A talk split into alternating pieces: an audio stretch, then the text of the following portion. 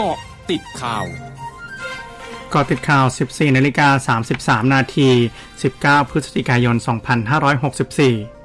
นายไผ่ลิก สสกำแพงเพชร ในฐานะรองเลขาธิการพักพลังประชารัฐเผยพลเอกประวิตยวงสุวรรณรองนายกรัฐมนตรี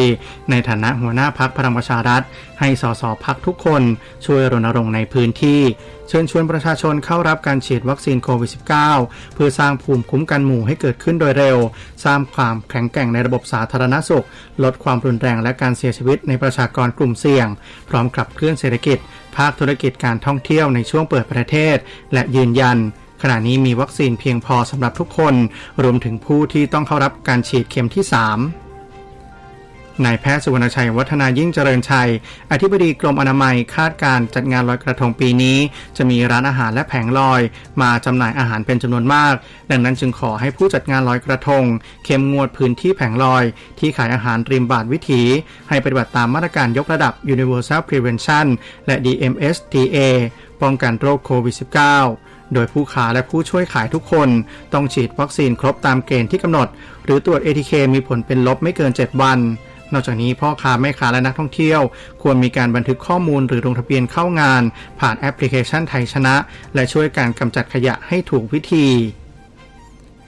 ราชวิทยาลัยจุฬาภรณ์เปิดแจ้งลงทะเบียนเพื่อนัดหมาย เข้ารับการฉีดวัคซีนโควิด -19 ซิโนฟาร์ม เข็มที่ 1 เข็มที่ 2 หรือเข็มกระตุ้นสำหรับบุคคลธรรมดาอายุ 18 ปีขึ้นไปณศูนย์ฉีดวัคซีน ราชวิทยาลัยจุฬาภรณ์โดยนัดหมายการฉีดวัคซีนในวันที่ 20 21 และ 28 พฤศจิกายน และในวันที่ 7 ถึง17และ 14 ธันวาคมนี้ โดยเสียค่าใช้จ่ายในการฉีดวัคซีนจำนวน 550 บาทต่อโดส รมป้องกันและบรรเทาสาธารณภัย รายงานยังคงมีสถานการณ์อุทกภัยในพื้นที่ 10 จังหวัด ได้แก่ประจวบคีรีขันธ์ชุมพร สุราษฎร์ธานี สงขลา อุบลราชธานี สุพรรณบุรี อ่างทอง พระนครศรีอยุธยาปทุมธานีและนครปฐม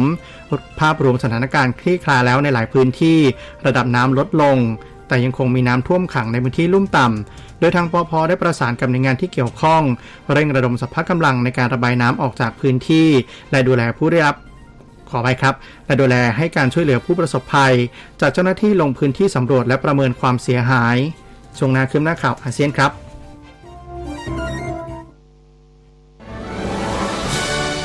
ร้อยจุดห้าคืบหน้าอาเซียน กระทรวงคมนาคมมาเลเซียประกาศข้อกำหนดต่างๆ วานนี้ เกี่ยวกับการเดินทางแบบวัคซีน etAddress ระหว่างมาเลเซียกับสิงคโปร์ที่จะเริ่มในวันที่ 29 พฤศจิกายนนี้ ซึ่งรวมถึงนักเดินทาง ต้องเข้ารับการฉีดวัคซีนโควิด -19 ครบโดส และต้องเป็นวัคซีนที่ได้รับการรับรอง ทั้งในมาเลเซียและสิงคโปร์ รองผู้ว่าราชการจังหวัดบันเตียนเมนเจยของกัมพูชาเผย แรงงานชาวกัมพูชาทุกคนที่เดินทางกลับมาจากไทย ต้องเข้ารับการกักตัว รวมถึงผู้ที่รับการฉีดวัคซีนโควิด -19 แล้ว หรือยังไม่ได้รับการฉีด เพื่อป้องกันการระบาดของเชื้อไวรัสโควิด -19 หรือป้องกันการแพร่กระจายเชื้อจากแรงงานไปยังบุคคลอื่น